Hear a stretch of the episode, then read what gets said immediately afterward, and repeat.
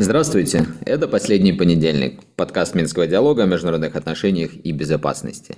Есть такое поверье в экспертно-тусовочных кругах, что пока не состоялся первый большой международный форум, год официально не начинается. Ну вот можно теперь констатировать, что год официально 2024 начинается, потому что в Давосе прошел очередной Всемирный экономический форум. О нем сегодня поговорим и также поговорим о другом масштабном мероприятии в рамках движения неприсоединения и новых доктринальных документах, которые вот-вот будут приняты в Беларуси. В офисе Минского диалога Алисия Иванова и я, Евгений Пригерман. Мы очень хотели обсудить Всемирный экономический форум в Давосе с нашим коллегой Антоном, но у нас, к сожалению, не получилось. Но тем не менее, чтобы компенсировать за, скажем так, этот просчет, мы очень рады поделиться новостью, что наконец-то вышла итоговая аналитическая записка Минского диалога за 2023 год. Называется она «Восточная Европа в 2023 году. Укоренение новой стратегической реальности». В новом материале наши эксперты говорят о динамике российско-украинских фронтов, перспективах завершения войны в Украине, а также о глобальной цепочке прокси-войн и о новой восточноевропейской реальности в Беларуси. Я приглашаю всех э, на наш сайт, чтобы ознакомиться с материалом. Также ссылки на материал вы найдете в наших социальных сетях и в нашем телеграм-канале. Ну, а я, пользуясь случаем, также приглашаю всех э, поделиться своим фидбэком по поводу того, что вы прочитаете в этой записке. У нас обычно э, эти ежегодные записки, хотя и не привносят чего-то кардинально нового, потому что суммируют все то, о чем мы говорили и писали на протяжении года предыдущего, но обычно вызывают э, разного рода реакцию, как скажем так, по закрытым каналам, от дипломатов мы много всего слышим, тоже будем рады услышать и в этом году, так иногда и даже в медийном пространстве. Так что если вдруг и вам захочется как-то отреагировать на эти тезисы, где-то нас подкорректировать, поправить, что-то предложить, не согласиться, либо наоборот согласиться, то, как всегда, очень приветствуем такого рода реакцию. А мы в нашем выпуске будем соглашаться или не соглашаться с результатами и итогами Всемирного экономического форума в Давосе. Давай, наверное, Женя, начнем с обсуждения э, форума в общих чертах, какие наблюдения можно сделать, чем э, форум этого года, например, отличается от предыдущих? Вот, честно говоря, сложно из года в год, особенно в последние годы, особенно вот после пандемии, это получается, наверное, уже третий форум, который в очном формате прошел после пандемии. Вот сложно как-то, по крайней мере, на мой взгляд, выделять специфику все нового Э, форума все происходящее немножечко смешивается в единую такую массу, но оно не мудрено, достаточно посмотреть на программу Давосского форума, это, наверное, ну, мероприятие, которое более массированное, масштабное и включает больше компонентов, чем порой громадные какие-то многосторонние саммиты. Тот же э, ООНовский знаменитый саммит да, в рамках э, ежегодной генассамблеи, но вот Давос в какой-то степени претендует на нечто похожее. Поэтому, конечно, Э, его специфика всегда такова, что есть э, вот эта часть официальная, которую можно в том числе сейчас посмотреть уже и в рамках онлайн-трансляции или записи э, на YouTube или на других платформах. Но есть другая часть, куда более важная, это то, что проходит в закрытом от прессе режиме, и это не обязательно только общение за чашечкой кофе, как на многих других менее масштабных мероприятиях, но это огромная программа Э, закрытых мероприятий, где ну, уже больше какой-то, наверное, конкретики обсуждаются, проводятся какие-то предметные э, двусторонние либо многосторонние встречи. В этом плане, конечно же, форум является уникальным и дает возможность э, тем, кто там участвует, особенно политическим акторам, пытаться добиваться своих целей через контакты с теми людьми, ну, которые традиционно являются влиятельными, по крайней мере, в таком евроатлантическом мире, чуть даже более шире, все же это э, международный форум. Но вот а что касается основной части официальной, еще раз повторюсь, мне кажется, все сложнее как-то от года в год выделять специфику этих форумов, и в какой-то степени, наверное, будет справедливо сказать, что происходит, произошел э, кризис жанра вот этой дискуссии. То есть я не к тому, естественно, что э, форум утрачивает свою ценность. Я уже сказал, в чем основная ценность этого форума. Но мы в целом, мне кажется, сейчас сталкиваемся с такой вот реальностью, что есть э, система международных отношений, которая трещит по швам по таким понятным классическим параметрам, то есть непонятно, не очевидно, как сегодня выглядят силовые балансы в системе международных отношений. И традиционно это всегда в истории приводит к тому, что вся система начинает трещать, обычно через войны, нации, государства, мировое сообщество в целом нащупывает этот новый баланс. Но помимо вот такого чисто технического аспекта с этим балансом, есть еще, на мой взгляд, очевидная проблема с идеологией.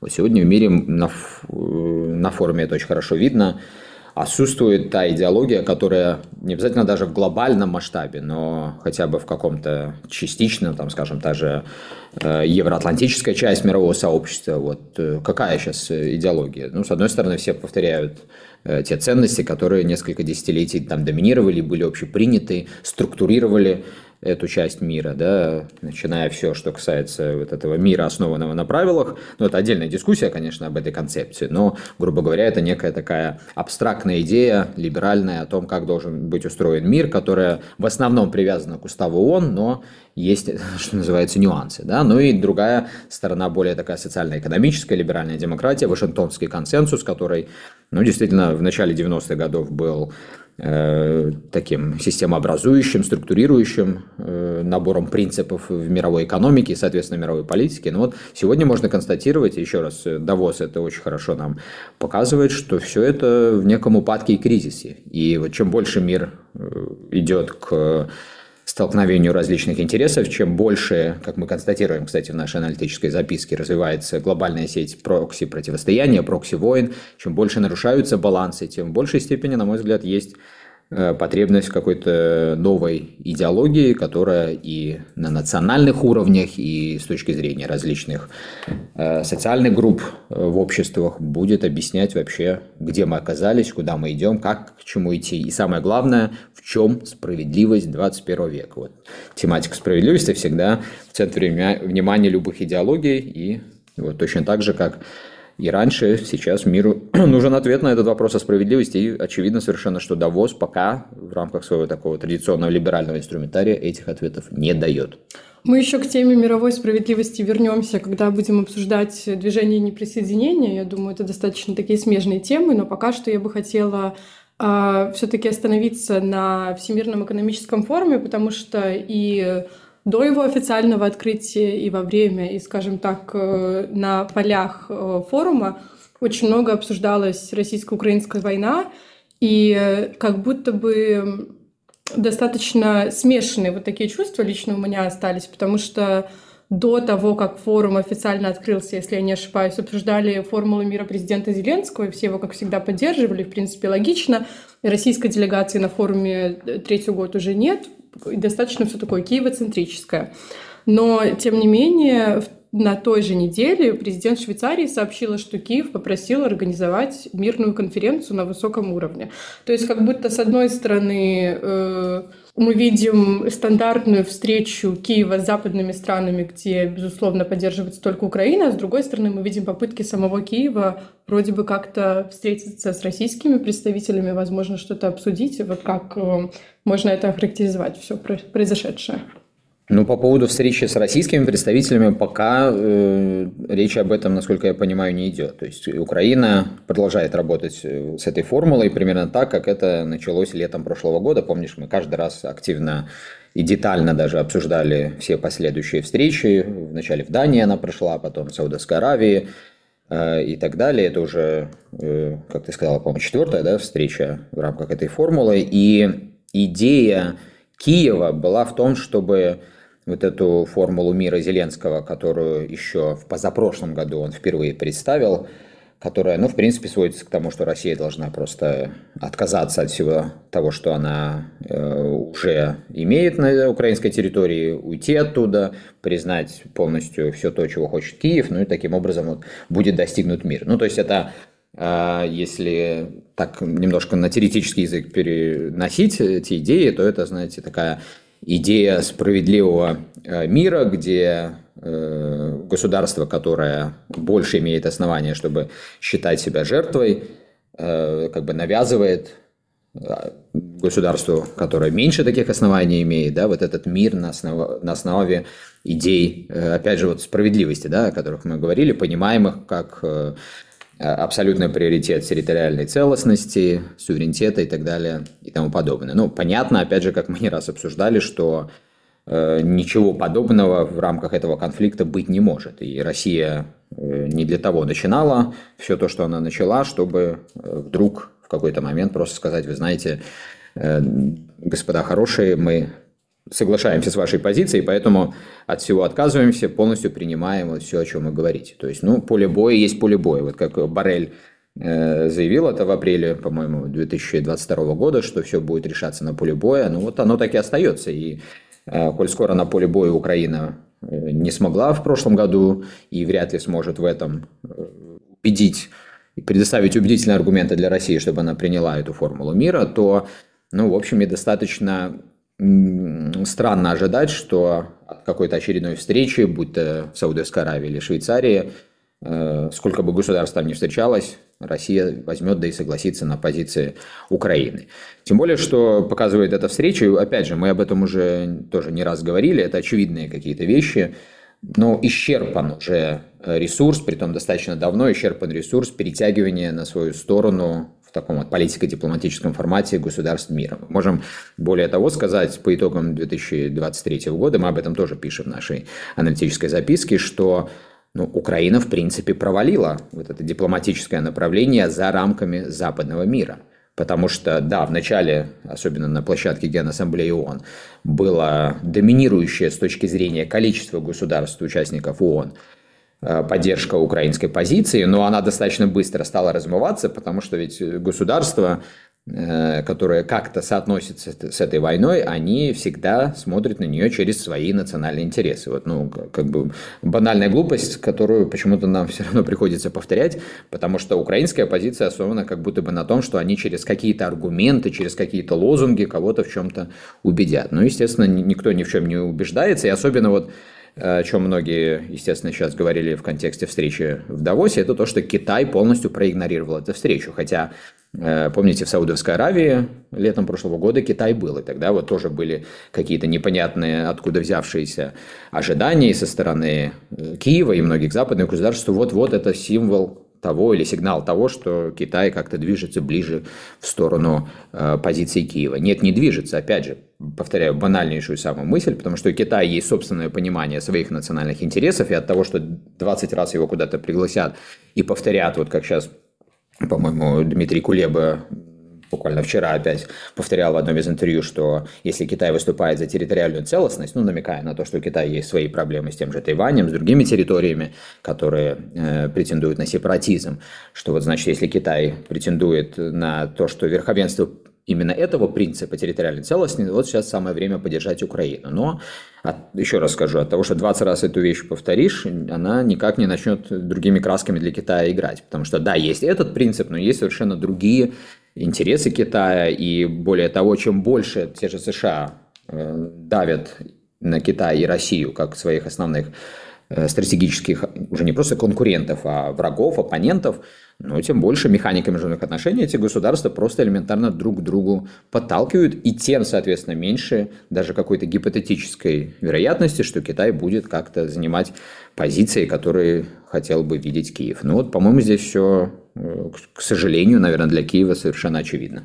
Ну вот, Женя, ты так критично относишься к Зеленскому, но мне кажется, что все таки в его выступлениях обычно звучат какие-то новые вещи, которые как-то должны еще больше убедить э, страны Запада или страны, которые еще не были Киевом убеждены, поддерживать Украину и как-то двигаться к вот, э, например, той же самой формуле мира Зеленского. Вот в этом году выступление его было же что-то наверняка?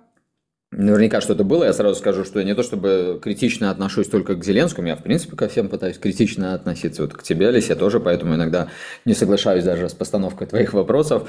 А, но э, здесь еще чем э, критика вот это обусловлена с моей стороны – Потому что у меня нет э, изначально каких-то вот таких позиций, что я против кого-то за кого-то. Да? Мне кажется, в принципе, мы как аналитики в международных отношениях должны немножко с другой аналитической рамкой ко всему этому подходить. И просто когда мы смотрим на то, что делает Киев, ну все больше, особенно по итогам прошлого года, возникает по крайней мере, я вот говорю за чисто такую дипломатическую сферу, возникает ощущение, что предпринимаемые им действия контрпродуктивны по сравнению с теми целями, которые сам Киев декларирует. Вот с этим связана э, та критика, которую я в том числе сегодня высказал. Так вот, возвращаясь к выступлению Зеленского уже на пленарке, Давосского форума. Ну, нельзя сказать, что в этом году э, что-то кардинально новое прозвучало.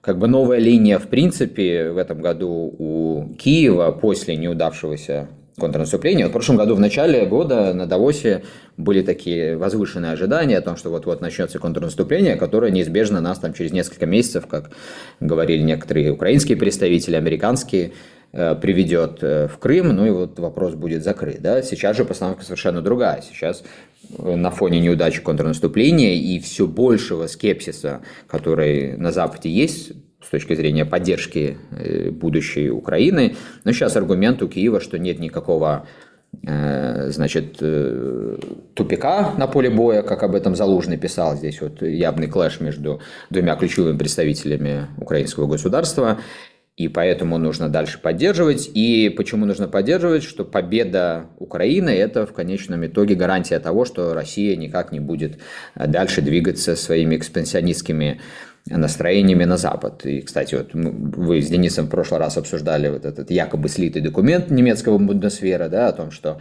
э, там есть подготовка к возможной войне с Россией, как она могла бы выглядеть.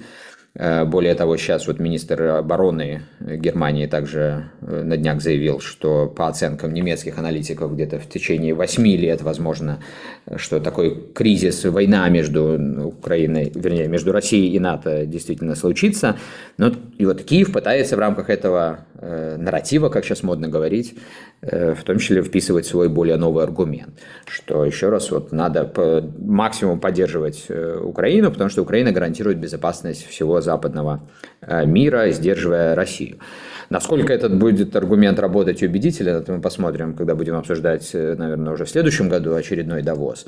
Я думаю, что, опять же, к сожалению, для Киева только на таком аргументе никуда не выйдешь. И в целом вот проблема в том, что я не знаю, справедливо ли говорить, что вот э, президент Зеленский и люди в его окружении, люди из шоу-бизнеса, они, естественно, большие профессионалы в коммуникации.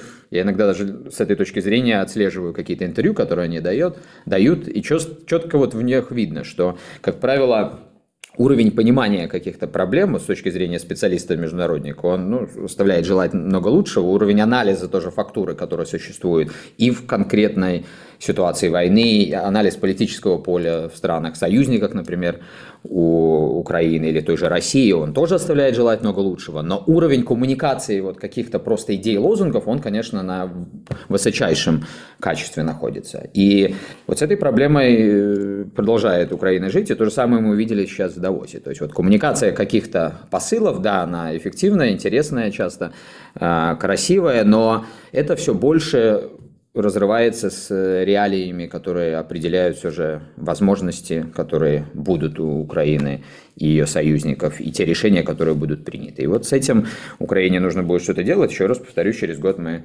оценим, насколько это получится, но Э, выступление, резюмируя долгую свой монолог сейчас, да, выступление Зеленского сейчас на пленарке Давоса мне не показалось как-то более интересным, чем многое то, что мы от него и его людей слышим в последние два года. Ну, раз уж тебе э, не понравилось особо, не впечатлило выступление Зеленского, может быть, ты можешь другой фидбэк дать о выступлении нашего министра иностранных дел Сергея Рейника, который в Уганде присутствовал на саммите движения неприсоединения. Может быть, там что-то было более интересное? Ну, видишь, как ты меня ставишь э, в такой неудобный угол сравнения. Э, в общем, наверное, я так скажу, что э, в движении неприсоединения тоже и сейчас я не только про министра Олейника, в целом про те выступления, которые там звучали, э, тоже повторялись многие хорошо известные тезисы, учитывая те государства, которые там представлены. Хотя, кстати, их там очень-то много представлено в общей сложности и среди государств-членов, и наблюдателей. Там что-то порядка 140 государств было на движении неприсоединения представлено. И, э, в общем, риторика там такая ну, понятно, движенческое, неприсоединенческое, которое мы знаем еще, ну, как минимум, середины 50-х годов. Вот в 55-м году была знаменитая Бандунгская конференция, которая, ну, в какой-то степени дала начало движению неприсоединения. Тогда азиатско-африканские государства собрались в Бандунге и начали рассуждать о том, каким образом в условиях холодной войны, то есть вот этого двухблокового противостояния, им отстаивать собственные интересы, э, если они считали, что вписывание полное за один из конкурирующих блоков капитализма либо социализма не в полной мере соответствовало интересам этих государств. И вот потом этот поиск привел к тому, что, особенно с активным участием уже Югославии, возникло движение неприсоединения. Нельзя сказать, что вот 100% сегодня ситуация в мире та же. У нас нет пока ярко выраженных блоков, соответственно, нет э, такой структурной ситуации, когда два блока давят на оставшийся мир, заставляя их присоединиться к четко сформулированным своим принципам, там, подходам, интересам и так далее. Но есть ситуация, когда мир расшатался, есть какие-то центры, вокруг которых э, концентрируется большие количество государств, эти центры между собой конкурируют и в таком общем, что ли, абстрактном виде, и через конкретные прокси-конфликты, и, соответственно, это действительно подталкивает все больше государств ну, в, сторон, в стороне находиться от этих конфликтов и утверждать, что у них интересы другие. Когда два э, государства, пусть даже иногда и близкие между собой, я имею в виду близкие для конкретных третьих государств, между собой ссорятся, там воюют или еще что-то делают, ну, совершенно не обязательно, что этому государству Э, хочется занимать чью-то сторону. То есть, опять же, такая банальная истина и международных отношений, в принципе, э, человеческой жизни, и она опять вот начинает себя проявлять через то, что движение неприсоединения действительно как будто бы может получить э, новую жизнь в этих международных реалиях. Получит или нет, это большой вопрос. Может быть, на его как бы базе возникнет что-то новое, более отвечающее реалиям современного мира. Но, по крайней мере, вот Э, мне кажется, что с точки зрения международных реалий, ну, какое-то большее внимание этой организации будет, э, эта организация будет привлекать. А Беларусь тут э, специфика такая, что это один из, ну, если посмотреть вот на сайт движения присоединения, один из двух, одно из двух государств европейских, которые там участвуют. Еще Азербайджан относится там к европейским государствам. Кстати, Азербайджан сейчас передал председательство Уганде, именно поэтому в столице Уганды проходил саммит но другие государства европейские там только присутствуют как наблюдатели, та же Украина, Россия, кстати. Вот интересно, я э, не знаю, насколько активна та же украинская дипломатия была в рамках движения неприсоединения сейчас саммита. На сайте Министерства иностранных дел Украины нет никакого упоминания, по крайней мере, я не смог найти о том, что кто-то там участвовал. Это еще одна зарисовка к тому, о чем мы чуть раньше сказали, что Украина полностью делает ставку лишь только на западные государства и при этом ожидает, что не западные будут поддерживать э, ее форму формулу мира и так далее. Вот, опять же, механика дипломатическая не ведется для того, чтобы так получилось. Ну вот, в любом случае, такая зарисовка с движением присоединения. Подожди, давай про Беларусь еще немножечко подробнее, может быть, поговорим. Э, хотелось бы узнать, мы недавно в этой организации активизировались, скажем так, э, на фоне развития многополярности, или мы всегда были очень активны в этом движении? Ну, наверное, будет справедливо сказать, что мы такими периодами были там активными. То есть мы с 98 -го года э, являемся членами движения неприсоединения. Кстати, вот любопытно, мне всегда вспоминается э, интервью, которое давал на тот момент министр иностранных дел Беларуси Иван Иванович Антонович. Он э, рассказывал, что вот накануне принятия решения Беларуси о вступлении в движение неприсоединения у него была долгая дискуссия с тогдашним министром иностранных дел Югославии, который посоветовал Беларуси обратить внимание на движение неприсоединения, несмотря на то, что э, основная часть европейских государств это внимание э, по направлению к движению присоединения тогда уменьшало, ну, потому что э, холодная война закончилась, и уже приоритеты были другие, у той же Югославии, понятное дело, там война разразилась на территории бывшей Югославии, э, возникло новое государство, все больше эти государства задумывались о своем месте на европейском континенте, фактор НАТО, фактор Европейского Союза. Ну и, в принципе, движение неприсоединения утратило некую свою уникальность, потому что не было Э, к чему не присоединяться. То есть э, возник однополярный момент, однополярный мир, и э, у государств приоритет был максимально вписаться в этот однополярный мир, который на тот момент был устойчивым и долгосрочным, для того, чтобы Э, получать, вписаться для того, чтобы получать максимальные бонусы, ну, в первую очередь экономические. И вопросы безопасности тоже не стояли уже так остро. А вот для Беларуси он советовал туда обратить внимание, потому что началась у Беларуси история с санкциями э, со стороны Запада. И э, югославский министр тогда Иван Ивановичу э, очень простую мысль сформулировал, что через движение неприсоединения у вас автоматически будет доступ к большому количеству государств, чтобы не просто там в многостороннем формате обсуждать какие-то глобальные проблемы, но и на двухстороннем уровне пользоваться площадкой, чтобы решать конкретные уже ваши прагматичные задачи. Удобрения поставлять, например. В том числе, да. И вот, кстати, мы сейчас вернемся к тому, о чем белорусский министр Олейник там разговаривал во многих пресс-релизах по итогам двухсторонних встреч, в том числе звучала тема удобрений и продовольственной безопасности и так далее. Ну вот почему я вспомнил эту историю про Антоновича и тогдашнего министра иностранных дел Югославии, потому что вот как в конце 90-х под давлением западных санкций Беларуси нужно было искать какой-то выход в мир, да, и э, какие-то механизмы постоянных контактов с ключевыми государствами, ну, по крайней мере, за пределами западного мира, так эта задача есть и сейчас. И поэтому в зависимости от того, как развивались наши отношения с ключевыми западными партнерами, мне кажется, и роль движения неприсоединения тоже изменялась. Вот она тогда была высокой в конце 90-х, начале 2000-х. Я помню, был знаменитый саммит, где Александр Лукашенко участвовал и тоже там выдвигал э, грандиозные э, предложения по поводу того, каким образом э, странам, входящим в движение неприсоединения, следует отстаивать свои интересы, в том числе сопротивляться санкционному давлению Запада. Это вот еще начало 2000-х годов было. Ну и сейчас можно констатировать, что опять мы вернулись примерно к этому. И Беларусь участвовала все эти годы э, в саммите. Но понятно, что, скажем, в 2015-2020 годах, когда у нас был вот этот э, период, ну, я не знаю, расцвета, наверное, нельзя сказать, но, по крайней мере, такого существенного улучшения отношений с Западом, ну, движение неприсоединения не вызывало э, в Минске уж такого огромного интереса. А сейчас вот опять это возможность, как в конце 90-х, выхода в мир, возможность использовать многостороннюю площадку для того, чтобы заявить тезисы в плане вот этого выстраивания справедливого мира, международных отношений, но и точно так же э, встречаться с теми государствами, с которыми как бы в остальном сложно где-то встретиться. В этом плане это хорошее дополнение, вот скажем, к Генассамблее ООН, где тоже часто много встреч с государствами Латинской Америки, Африки, Азии, с которыми не так просто встретиться в какой-то повседневной жизни. Спасибо, Женя. В завершении нашего выпуска мы перейдем к обсуждению нового проекта военной доктрины Беларуси. Мы достаточно кратенько ее обсудим, потому что это все-таки проект. Вот когда ее примут, тогда мы подробнее, может быть, даже видео запишем про ее положение.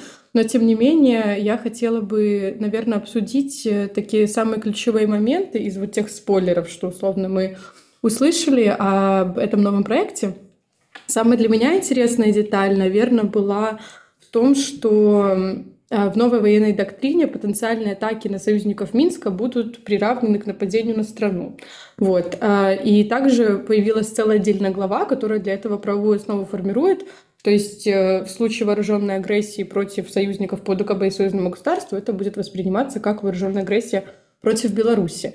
И вот все бы ничего, если бы это в другой момент, например, было принято, но э, мне кажется, Достаточно тревожно об этом думать, э, если Украина сейчас э, нападает на территорию России, разрушает там какие-то инфраструктурные объекты.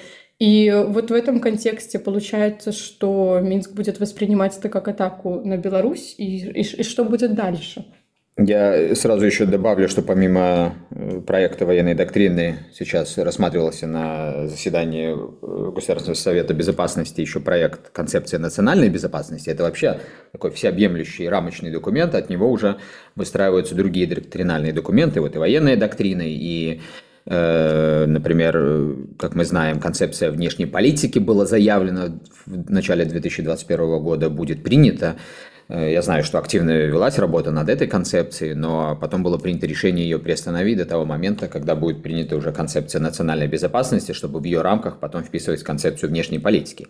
Хотя, кстати, вот я не знаю, будет возобновлена, возобновлена работа над концепцией внешней политики или нет, потому что многие государства, особенно такие небольшие, находящиеся в сложном геополитическом пограничии, обычно предпочитают э, такие документы либо вообще не иметь, либо если иметь, то в максимально абстрактном э, каком-то прочтении, чтобы не ограничивать собственные возможности. Но это я, э, в общем, немножко отвлекся. Возвращаемся к твоему вопросу по поводу одной из конкретных тем, которая из уст сейчас высших должностных лиц Беларуси звучит при обсуждении этого документа. Но тут, я думаю, нужно отнестись к этой теме по поводу восприятия атак на территории союзников как на самих себя так философски, потому что, в общем, эта тема э, давняя, и она никоим образом не станет новинкой, если будет прописана в военной доктрине. Мы все это имеем в тех соглашениях, которые у нас есть двусторонние с Российской Федерацией и также в рамках ОДКБ, но мы точно также знаем, что э, вот эти формулировки, ну, они такие, э, всегда относительные, да, даже вот если мы с вами внимательно читаем как мы не раз уже говорили, э, договор Североатлантический, который регулирует э, деятельность НАТО и устав НАТО, который имеется, там статья 4 в частности, есть статья 5, то там тоже не все так однозначно, как иногда хочется многим думать. И там тоже нет автоматической статьи, которая э, запускает механизм вступления, например, в войну союзников, если на кого-то из других союзников осуществлена атака. Так и здесь. То есть, да, этот принцип э, подчеркивается. Он подчеркивается, я думаю, из-за того, что Беларусь сама э, очень сильно заинтересована, чтобы союзники, ну, в первую очередь Российская Федерация, э, максимально гарантировала собственное участие в случае, если на Беларусь будет какая-то агрессия о чем белорусское руководство постоянно повторяет. И, кстати, именно по этой причине это ядерное оружие было введено в Беларусь как дополнительная гарантия того, что Россия будет при любых наиболее неблагоприятных условиях, ну, скажем так, вписываться за Беларусь. Так что вот это э, повторение формулировки в доктрине, оно ну, из этой же области. Э, мы это подчеркиваем для того, чтобы в том числе подчеркнуть, что мы ожидаем от наших союзников вот такого рода поведения. Вот моя интерпретация примерно такая. Спасибо, Женя. Как я уже сказала, к обсуждению военной доктрины мы наверняка еще будем возвращаться и не раз. А пока что на этом мы сегодняшний выпуск завершаем. Я хочу еще раз подчеркнуть, что итоговая записка за 2023 год уже на нашем сайте, и в скором времени она будет на английском, потому что я знаю, что у нас, у нас есть слушатели, которые бы предпочли ее на английском почитать, поэтому на этой неделе все обязательно будет опубликовано. Заходите на наш сайт и не пропускайте новости. Ну и также обратите наше внимание на то, что на нашем сайте новые комментарии от наших партнеров из турецкого аналитического центра АВИМ. Э, любопытный комментарий, в котором э, представлены рассуждения по поводу концепции евразийства и релевантности этой концепции для вот всего того, что мы имеем сегодня, по крайней мере, в Евразии, э, в этой части международных отношений. Так что тоже приглашаем ознакомиться и оставлять свой фидбэк. Мы же Будем на этой неделе продолжать следить за новостями, чтобы поделиться своими наблюдениями, ну и также кое-какие эпистолярные работы для вас готовим. Хороших событий недели. Услышимся.